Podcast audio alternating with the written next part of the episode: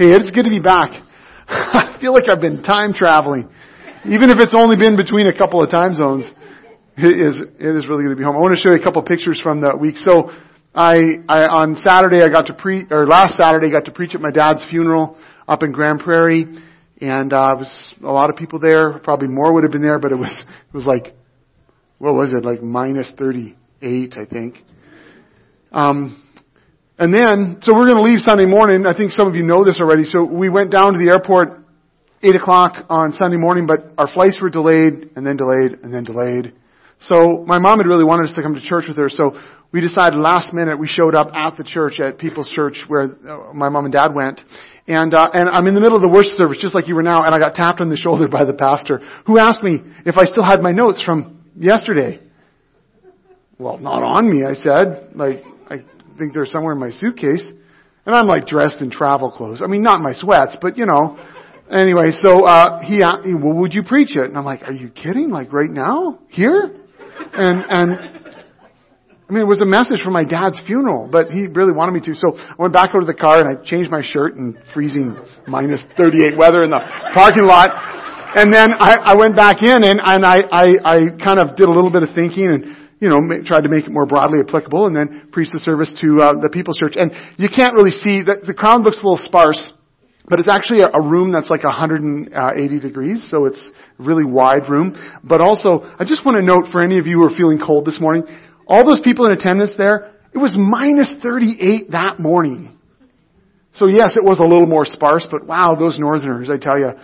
At that moment, having been raised up there, of course, and now moved south, I realized I really have gone completely soft in Creston. But but that was great. And then uh, so our our saga coming home, we ended up flying out that afternoon from Grande Prairie, but then had to overnight in Calgary, and then we're delayed, delayed, delayed, put on a different flight, then put back on the original flight. It was one of those days, and we eventually got home Monday night, only to turn around, to turn around and then go the next day myself, just me, to Chicago for a makeup interview. I, I was scheduled for an, uh, my second ordination interview a few weeks ago, but had postpone that, obviously, because my dad had passed away.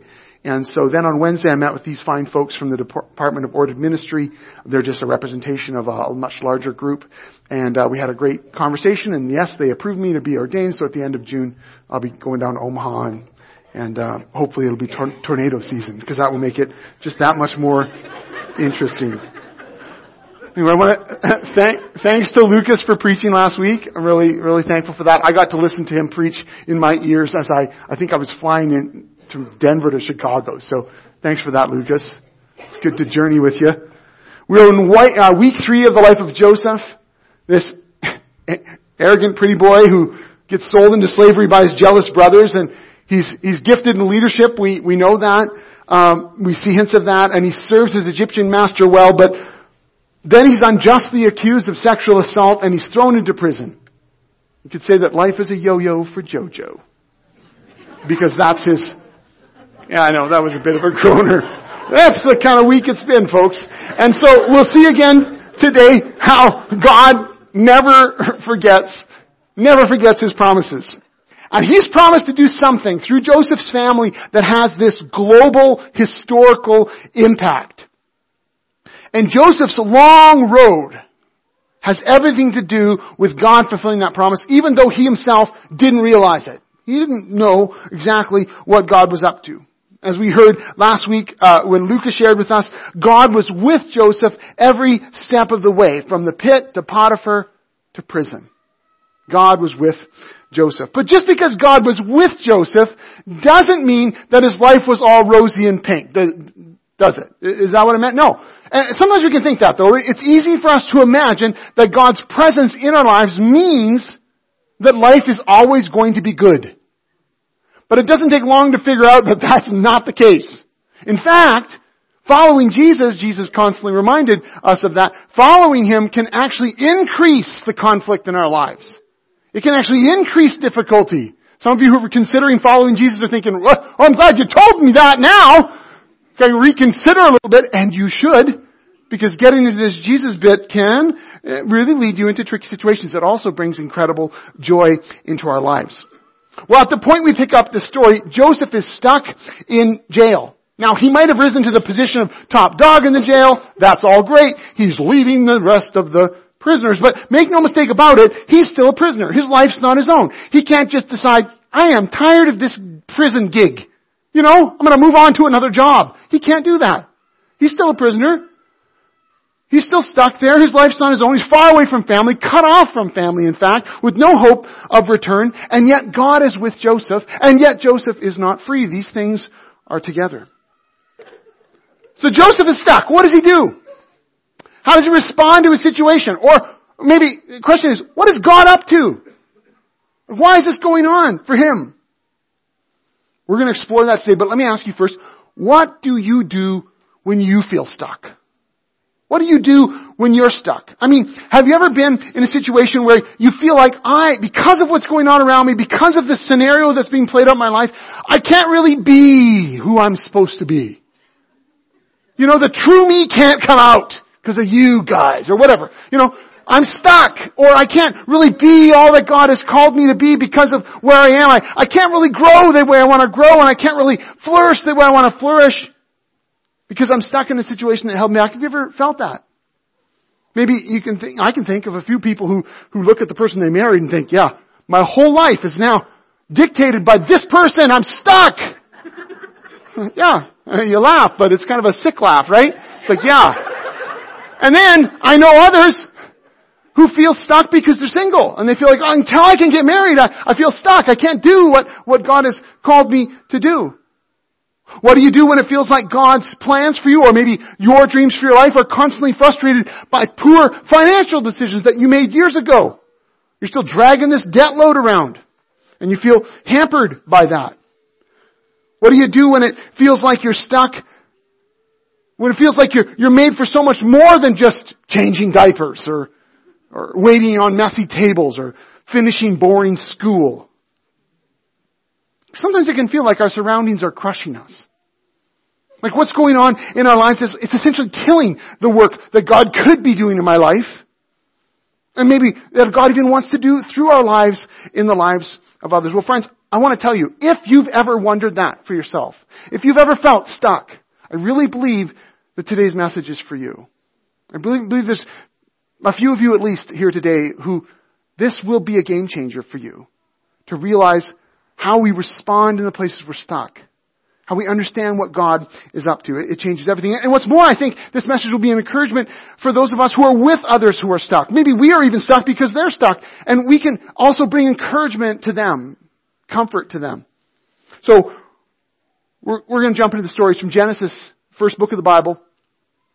And it's a lot of the old stories are there. Genesis 40 to 41 is what we're going to look at. And I'll, read through it with a little bit of commentary along the way. So here it is. If you've got a phone or a Bible, read along, but you can just listen. It's fine. Some time later, so he's in jail, Joseph's in jail. Uh, sometime later, the cupbearer and the baker of the king of Egypt offended their master, the king of Egypt. Pharaoh, that's the king of Egypt, was angry with his two officials, the chief cupbearer and the chief baker, and he put them in custody in the house of the captain of the guard in the same prison where Joseph was confined. The captain of the guard assigned them to Joseph and he attended them. After they'd been in custody for some time, each of the two men, the cupbearer and the baker of the king of Egypt, who were being held in prison, in case you missed it, had a dream that same night, the very same night, and each dream had a meaning of its own. When Joseph came to them the next morning, he saw that they were dejected. So he asked Pharaoh's officials, who were in custody with him in his master's house, why do you look so sad today? We both had dreams, they answered, but there's no one to interpret them. Then Joseph said to them, do not interpretations belong to God? Tell me your dreams. So the chief cupbearer told Joseph his dream. He said to him, in my dream, I saw a vine in front of me. And on the vine were three branches. As soon as it budded, it blossomed and its clusters ripened into grapes. Pharaoh's cup was in my hand and I took the grapes and squeezed them into Pharaoh's cup and put the cup in his hand. This is what it means. Joseph told them, told them. The three branches are three days. Within three days, Pharaoh will lift up your head and restore you to your position. And you will put Pharaoh's cup in his hand, just as you used to do when you were his cupbearer. But when all goes well with you, remember me. Show me kindness. Mention me to Pharaoh. Get me out of this prison. I was forcibly carried off from the land of the Hebrews and even here I've done nothing to deserve being put in a dungeon. When the chief baker saw that Joseph had given a favorable interpretation, he said to Joseph, I too had a dream. On my head were three baskets of bread. In the top basket were all kinds of baked goods for Pharaoh, but the birds were eating them out of the basket on my head. This is what this means, Joseph said. The three baskets are three days. Within three days, Pharaoh will lift off your head and impale you on a pole and the birds will eat away your flesh.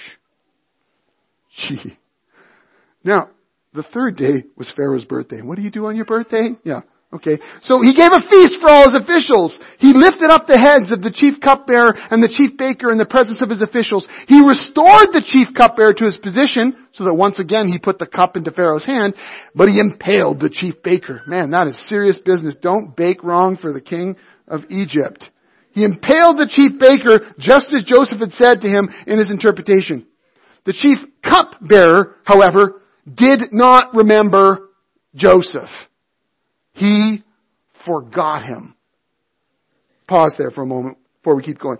So Joseph serves these guys. He helps these guys. He attends these guys for some time. He then makes a significant contribution to their lives, for at least to one of their lives. Well, the other guy too. He had three days to get his affairs in order. But then he's promptly forgotten by the person he helped. What then? I mean, what do you do then when you've served someone? You've given of your gifts. You've, you've attended them. You, you've been present in their lives. You've made some contribution. And then, ungrateful wretches, they don't even acknowledge you.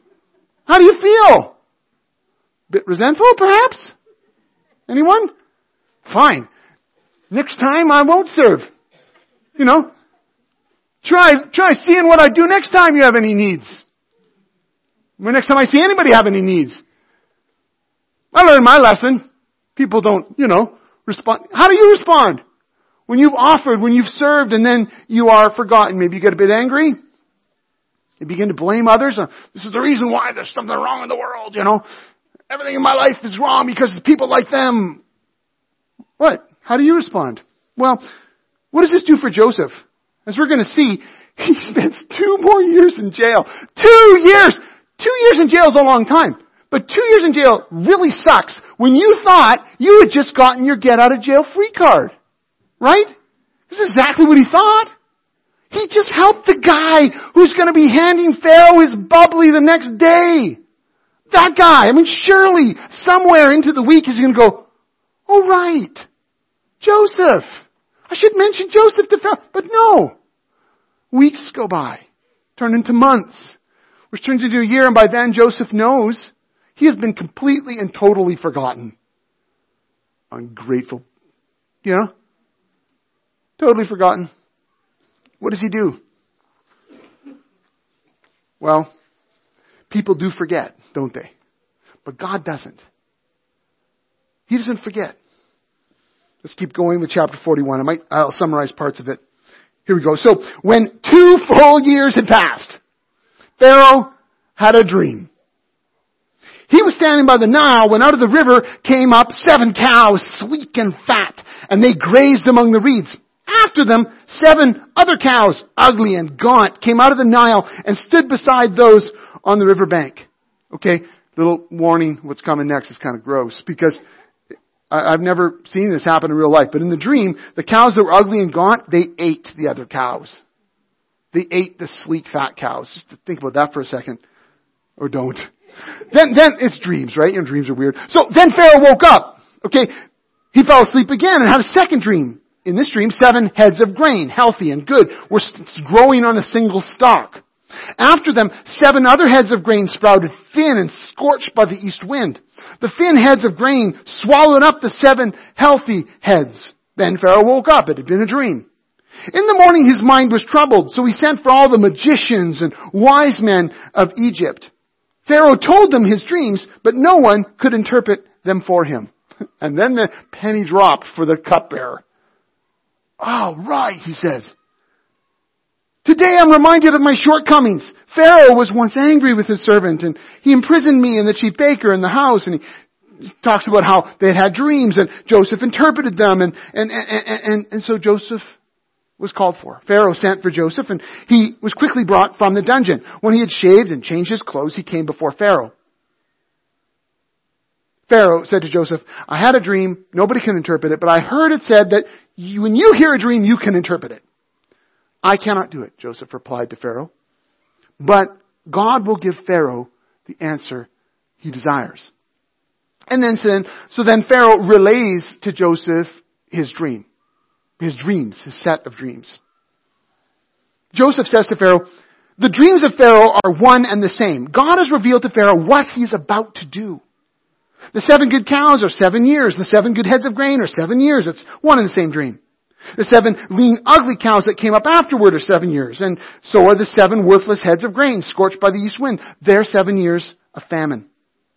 It is, as I said to Pharaoh, God has shown Pharaoh what he's about to do. Seven years of great abundance are coming throughout the land of Egypt, but seven years of famine will follow them. And during those years of famine, all the abundance of Egypt will be forgotten and famine will ravage the land. The abundance in the land will not be remembered because the famine that follows it will be so severe. And the reason the dream was given to Pharaoh in two forms is that the matter has been firmly decided by God and God will do it soon. So then Joseph makes a suggestion to Pharaoh. You better look for somebody smart. Somebody wise. Someone with leadership skills. And so Pharaoh looks around and says, well, uh, who can beat this guy? Can anyone find anyone like this guy in whom is the Spirit of God? Pharaoh says. Since God has made all this known to you, there's no one so discerning and wise as you. You shall be in charge of my palace, and all my people are to submit to your orders. Only with respect to the throne will I be greater than you. So Pharaoh said to Joseph, I hereby put you in charge of the whole land of Egypt. And it went on from there. Joseph about 30, got in this position of leadership, got married, had some kids, and he, for the next seven years, he collected grain. He stored grain, stored grain, to the point where they couldn't even keep the records anymore. There was just so much grain stored up, so much abundance. But then the famine hit. And when the famine hit, people got hungry. And at a certain point, they began to cry out for food. And then Pharaoh said, go to Joseph and do what he says. And so he began to give out, sell out grain to the people of Egypt, but also the people of the whole known world because the famine extended beyond the borders of Egypt. The whole known world around Egypt began to come to Egypt for grain. And that's where chapter 41 ends. So from pit to Potiphar to prison to palace. You like that? Come on people. It's right there in the text. I'm not making up peas here. Every step of the way, God is with Joseph. But how do God's priorities bear out in Joseph's life? How do they bear fruit in ours? I want to look at three ways that God never forgets His priorities that are evident in this story and I think evident in our lives. So first of all, God prioritizes the development of Joseph's gifts. And He uses Joseph's prison sentence to do it. It's in prison that Joseph fully develops his gifts of wise, caring leadership. Something that was already hinted at early in the story, something that was already developed in Potiphar's house, but it's there in the prison that it was really deepened. Also his gifts of dream interpretation, something that we saw again hinted at in his early story, but now we see them coming to bear. You know, in Joseph's story, um, three sets of two dreams are featured, right? If you read the story, you see that. In the first dream set, when Joseph's still back at home, it foretells his role of leadership. That's what it points to. But it doesn't give any indication of the kind of suffering he's going to have to experience in order for that to be fulfilled. That's not there. In fact, in his immaturity, Joseph does what a lot of young, gifted leaders do. He makes the dreams all about him. And all about you, you know in that sense. Look how great I'm going to be. Not realizing the road that he's going to have to follow. And ironically, I think, ironically, it's his own brazen immaturity and his lack of social skills that kind of pushed his brothers over the brink and ended up getting him in slavery in the first place. God does work with us, doesn't he? Well, the second dream set we heard today, with both its favorable and its ill-favored interpretations with this cupbearer and this chief baker. And this time, a different Joseph responds. By now he's suffered much, He's learned much. And he uses his gifts now to serve those who are under his care. His leadership gift, his responsibility to serve, he notices their distress and he seeks to help them. Not knowing that it's a dream involved at first. And then he's able to use this interpretive gift, the ability that God has given him to interpret dreams, to make sense of their futures, even if it means that one of the fellows is actually doomed and the other will be released. And I think this represents something significant in Joseph's development. He realizes now that the gifts aren't about him anymore. But rather, he's able to use his gifts for others.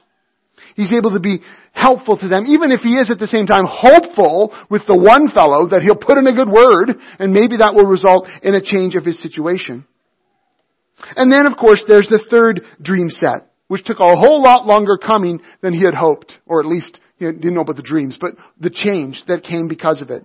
But eventually Joseph is remembered, and the day that God has been preparing Joseph for all along finally arrives. All along. All those days he spent serving in Potiphar's house. All those days he spent in the prison, years in the prison, wondering what was going on? Like, where was his life gonna go? And how is this all gonna work out? But now, he's ready for the role that God has been preparing him for, that God has called him into. His gifts have been honed and developed. He no longer thinks they're all about him. Now he's ready to put his gifts to use to someone greater, for a greater concern, which is of course what God's priority was all along. That he would have placed one of his own in this place of authority and leadership so that he might preserve his people, so that he might bless the nation of Egypt as well as the Hebrew people, so that he might fulfill his promise. But don't miss this. Developing Joseph's gifts, leadership and dream interpretation in this case, administration maybe you could add to that. Developing those gifts was a key priority. God never forgot it, and it was through this long journey that God used to develop him. Second, and this has already been hinted at, but I want to make it explicit. God prioritizes Joseph's character growth as well. This is really, really important. You know, when Joseph was an arrogant, privileged papa's boy, strutting around in his coat, he was not ready for the role that God needed him to play in salvation history. His gifts might have been evident, but his character was lacking and put into a position like that before he was ready, he would have ended up being a tyrant, not a savior. His long, hard road to Egypt, his coming of age in Potiphar's house, both his rising leadership responsibilities as well as his struggle to live with integrity in the face of exploitation and injustice, and now his hidden years in prison, learning more leadership, growing in humility, becoming more discerning, and serving and grace filled. All of this God uses to grow Joseph up. And I think it's worth reflecting on. It's worth noting that without these experiences, without these difficulties, without these long days of wondering if God had forgotten him, without all those days, Joseph could not have become the person that God had called him to be. He could not have served God's priorities the way that God needed him to serve. I think you can take that home and think about it, right? Especially when we find ourselves stuck. Through these long years of hiddenness and difficulty and service and leadership, God prioritized Joseph's personal growth, his personal maturity. And third, God prioritizes his big promise. To cap off what we've been saying all the way through, it's in the king's prison divinely arranged even with Joseph's original slave placement in the house of Potiphar. God positions at the right time the right prisoners to accomplish his largest priority of all, which is to fulfill his promise to, remember Joseph's great grandfather Abraham? His promise that he had given to Abraham that he would bless his family and that through his family he would in turn bless all the nations of the world. This promise that God gave to Abraham back in Genesis 12, remember it arcs over the whole story of God's people and is ultimately fulfilled in the coming of Jesus. But along the way we see God attending to his big priority, keeping in mind the big story and how Joseph fits into that.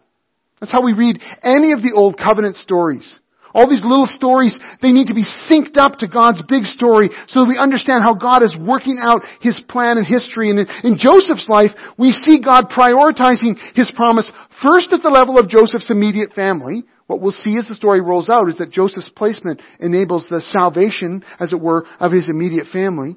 It also has the larger effect of blessing the Egyptian nation. It, it, it, creates a cocoon in which the Hebrew people can grow and become a nation eventually, hundreds and hundreds of years later. But ultimately and most importantly, it enables the coming of Jesus through this people who will be the blessing to all the nations. This is God fulfilling in Jesus Israel's ultimate destiny and his promise. And every step of the way, God doesn't forget this priority. Even in all the nitty gritty bits of Joseph's story, God doesn't forget his priority to save the world through Jesus. So, God never forgets his priority to grow Joseph up so that he can use his gifts to serve God's biggest plan. Well, how does that connect with us? What are we to do with that personally? I'm sure you're already making some of the connections. I don't even need to say much more to some of you. I know. I think this story really does alert us to how our personal suffering and struggle and situations, how they can be interpreted within God's commitment to His priorities. And here's the point. God does prioritize you, but you may not always like how it looks. He does prioritize you and me. Sometimes you wish He wouldn't. Because the way that priority looks in our lives can be frightening, can be difficult, can be scary. We discover that God prioritizes our growth and our service far more than He prioritizes our comfort and our security. Ouch. I really wish, God, you would prioritize my comfort a little more. Don't we say that? I mean, God, I'd like to feel a little more secure, please. And God's saying, yeah, but I really want you to grow, and you don't grow if you feel secure, you don't grow if you feel comfort. Come on. How does that help us? Well, for one thing, I think it helps us to lean into what God is actually doing instead of what we wish He would do. This means that when we feel stuck and forgotten, we refuse to just curl up in the fetal position and, and instead we choose to lean into character growth. And instead of asking over and over again, why is this happening to me? Who can I blame for this? How can I get out of here? Instead of that, we begin to ask him, what can I learn, Lord? What are you trying to teach me? How can I grow through this? Lord, what do you want to change in me instead of, please, Lord, change my situation? Now this doesn't mean, hear me right, this doesn't mean that we don't cry out to God in our struggle and in our difficulty. Of course we do. But it does mean that in those times of waiting, those times of hiddenness and those times of difficulty, we can hold on to God's faithfulness, knowing that God's ultimate priority to grow us up in Christ and to make us mature, to develop gifts in us to be used in service to others and His big plan. That He might take a lot longer doing that than we would have liked. Pre-pit, pre-prison Joseph, boy, try to say that Joseph, before all these things happened, he couldn't have ruled himself, let alone all of Egypt. You don't just step into that kind of position without some preparation, do you? And God had been preparing him. And you and I, prior to the work that God does in us through times of waiting, through times of difficulty, through times when we, we're stuck, that work that God does in us, we need it because we can't be ready for what God has for us either. Second, knowing that God never forgets His priorities helps us also get beyond ourselves in the service of others. Here's a principle you can take home with you. Whenever you feel stuck, get serving. Whenever you get stuck, get serving. I know that kind of sounds terrible, doesn't it? I know.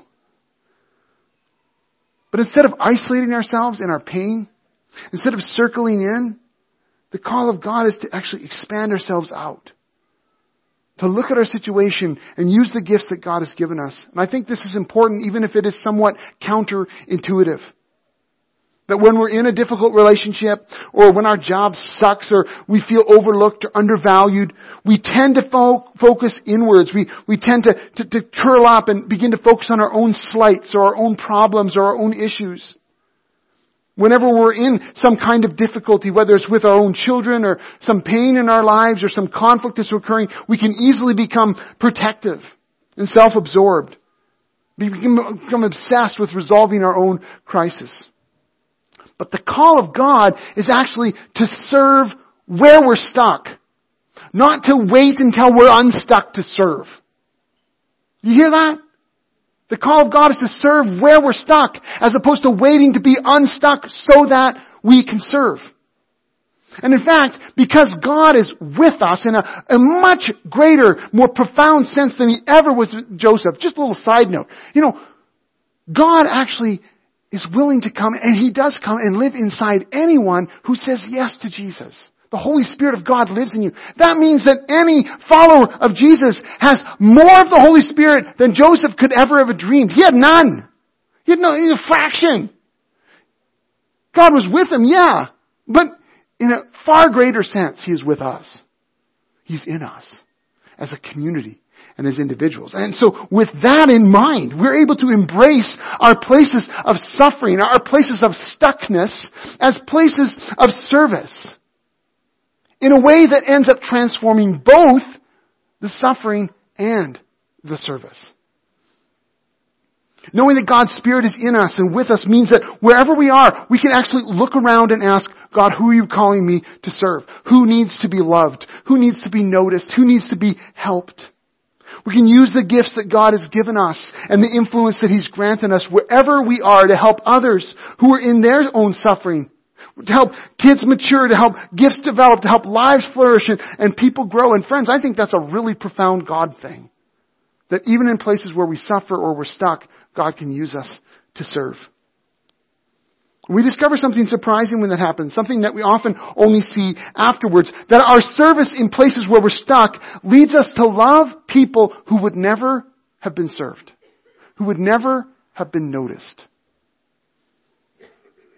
God uses us in ways that we never would have expected. I mean, could it be that you, when you consider the place where you feel stuck, could it be that God has placed you uniquely placed you in a, in, a position to serve people in the name of Jesus, people who would otherwise have been overlooked, who no one else knows.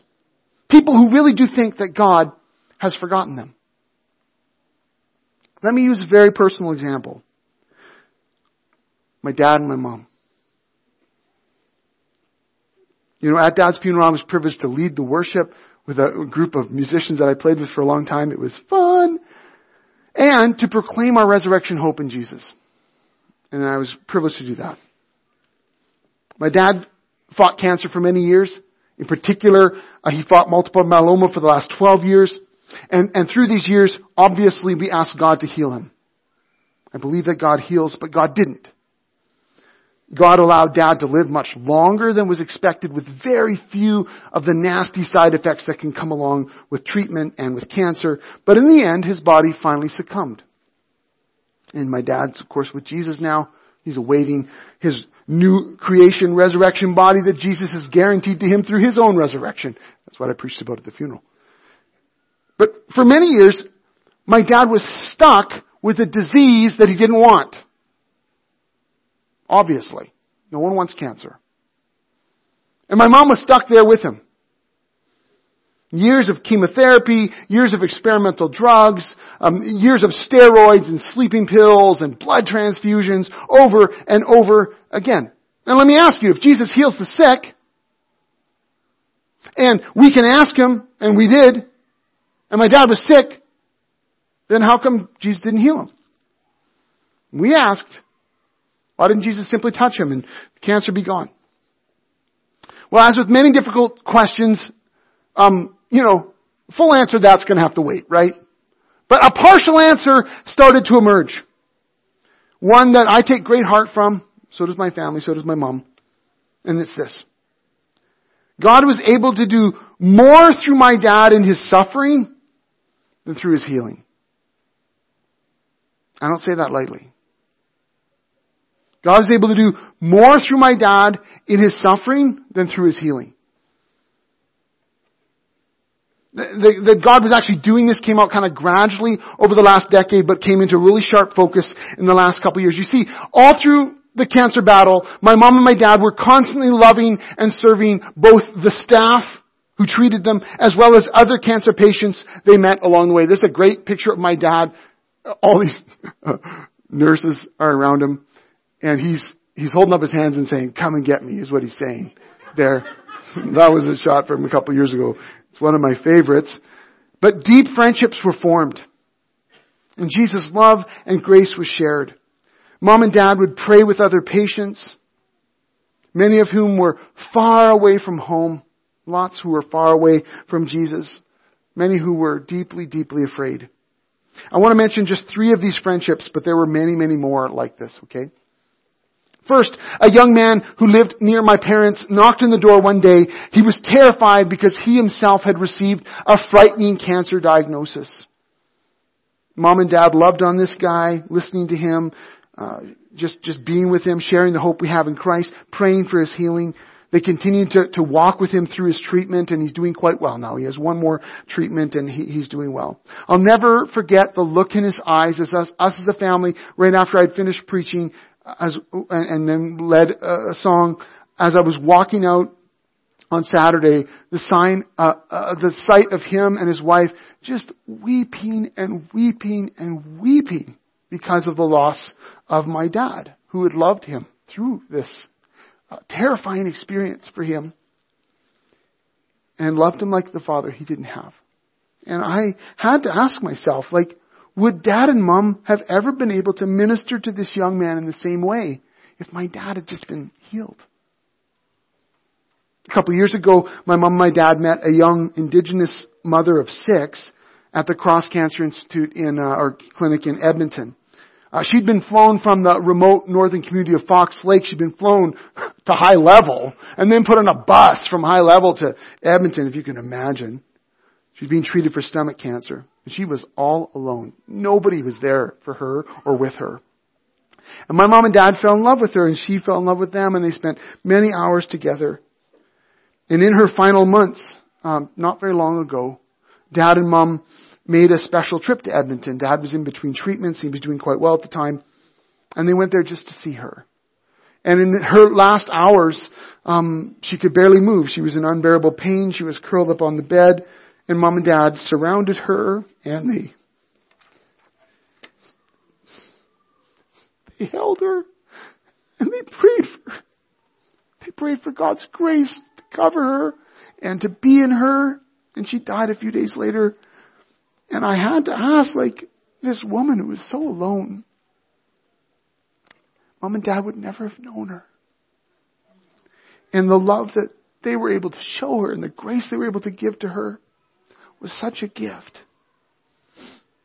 One more story. I'm sorry I'm getting emotional, but this time about another young mom. She's 29 and she visited us. Got a picture there of her. Visited us in the Prairie Lake Hospice in Dad's final days. That was probably my last, my dad's last sort of good day. He actually got him up in a wheelchair on on Friday or Saturday. Anyway, um, she's right in the middle of her own cancer battle. Uh, my mom and dad met her at the Grande Prairie Cancer Clinic, and uh, over the last year they became very close. She doesn't know Jesus yet, although she told her mom, she said, "Mom, because of Judith, I'm in greater danger of going to church than I ever have been." That's right. That was great.